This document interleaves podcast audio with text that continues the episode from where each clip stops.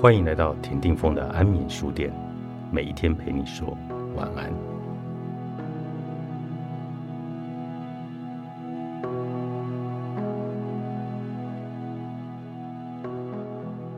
大清早，我被通讯软体群里的一个女孩说的一番话给震惊到了。群里有人问她有没有男朋友，她说：“我有男朋友啊，不过无所谓，不合适就换吧。我不愁找不到男朋友，手里还有好几个备胎，他们都知道我有男朋友，但依然心甘情愿的任我挑选。”文字中流露着自信、骄傲。而且很享受，我不知道他这种优越感从何而来。受人追捧的原因，也许不是他很优秀，而是他比较好接近。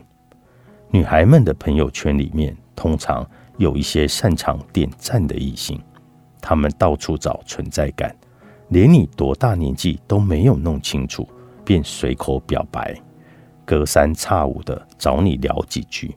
话里话外都透露着对你的欣赏和对你的情有独钟。你若没有什么回应，他们便又缩回去暗中观察，跟什么事都没有发生过一样。今天说喜欢你，明天好像不喜欢也行。我反而觉得，人越优秀，越会自动遮罩很多这样的异性。最后站在自己身边的，一定是可以并驾齐驱。真正欣赏且喜欢你的人，与其不停的乱吃一通，不如空着肚子，把胃留给最好的食物。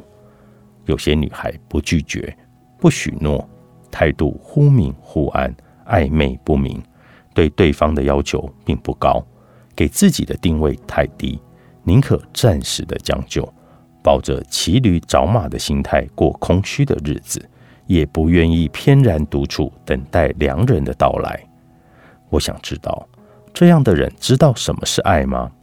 真心爱过别人吗？轻描淡写的说一句“无所谓，不合适就换，没什么大不了，对象又不难找”，你连未来都不曾憧憬，还算盘着说散就散，这是维持一段好的感情应该有的态度吗？所以。我好奇的就问了那个女孩：“换男人跟换衣服一样，还会认真的去爱一个人吗？会不会导致爱无能啊？”她说：“不会啊。”群里有个男生说：“真正令人羡慕的是二十五岁就结婚的人。”他立刻反驳说：“我爸妈就是彼此的初恋，现在过得一点也不开心，不合适就赶紧换，趁着年轻。”多谈恋爱没有坏处，原生家庭对子女的影响真的很重要。我的外公跟外婆是同学，自由恋爱，互为彼此的初恋，是唯一且相伴一生的人。他们的感情特别好，谁也离不开谁。外公脑出血住院，严重时家人不让外婆去医院，他就自己偷偷的坐了公车前来探望，还说。如果外公走了，他也不要活了。外公脑出血被抢救回来，但由于神经被压迫，反应有些迟钝，脑子偶尔会糊涂，连亲人的名字都叫不出来。他躺在床上，外婆躺在他身边。过了一会，外公伸出手，外婆自然的把自己的手放在他的手里，两个人就这样牵着手躺着。我惊讶的喊：“妈妈，你快过来看！”妈妈却很淡定。他们年轻的时候就是这样，见怪不怪了。所以我一直不喜欢刻意为之的感情。我相信感情是可以培养的，但是爱情不会，除非一开始就互有好感。之所以相信爱情，是因为你见过爱情，也期待那种始终不渝的感情。那个女孩不屑地对那个男生说：“像你这种憧憬二十五岁就结婚的人，就别给我们小女孩上课了。只谈过一次恋爱，都没有感受过生活，没有一点经验，怎么行呢？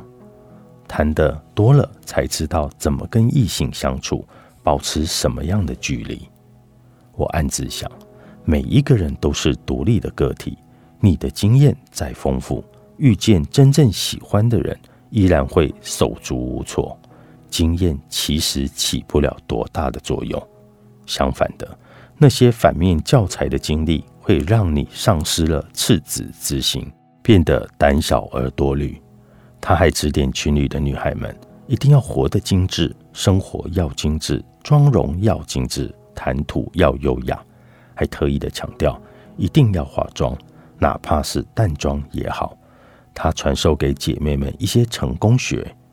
可是，如果学一些特长，不是因为兴趣爱好，而是为了取悦男人，为将来找伴侣而投资，你不觉得自己在掉价吗？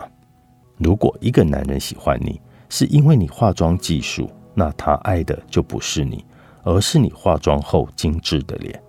你理解什么是精致吗？其实你只是活出了精致的假象，精致不是装模作样给别人看的，更不是功利的看待一切，而是热爱生活，取悦自己，做着自己喜欢的事情，有着自己的爱好。你又理解什么是自律吗？早睡早起，定期健身，不喝碳酸饮料，少吃烧烤、麻辣烫，注意护肤、化妆与穿衣搭配。这些不叫活得精致，而是自律。自律不仅表现在这些事情上，它还表现出你对感情的态度。很多人告诉你，女人该如何努力，要变得精致，懂得自律，这样你就能成为自己想要的样子，遇见更优秀的自己。但是我想说，我还是喜欢随性的你，不要无限放纵，也不要过度苛刻。你不是为谁而减肥，为谁而压抑情感，而是为了让自己达到一个平衡。比起成为精致的男人或女人，我更希望你能自在快乐。每个孤独的灵魂都值得被看见。作者：阿紫，大是文化。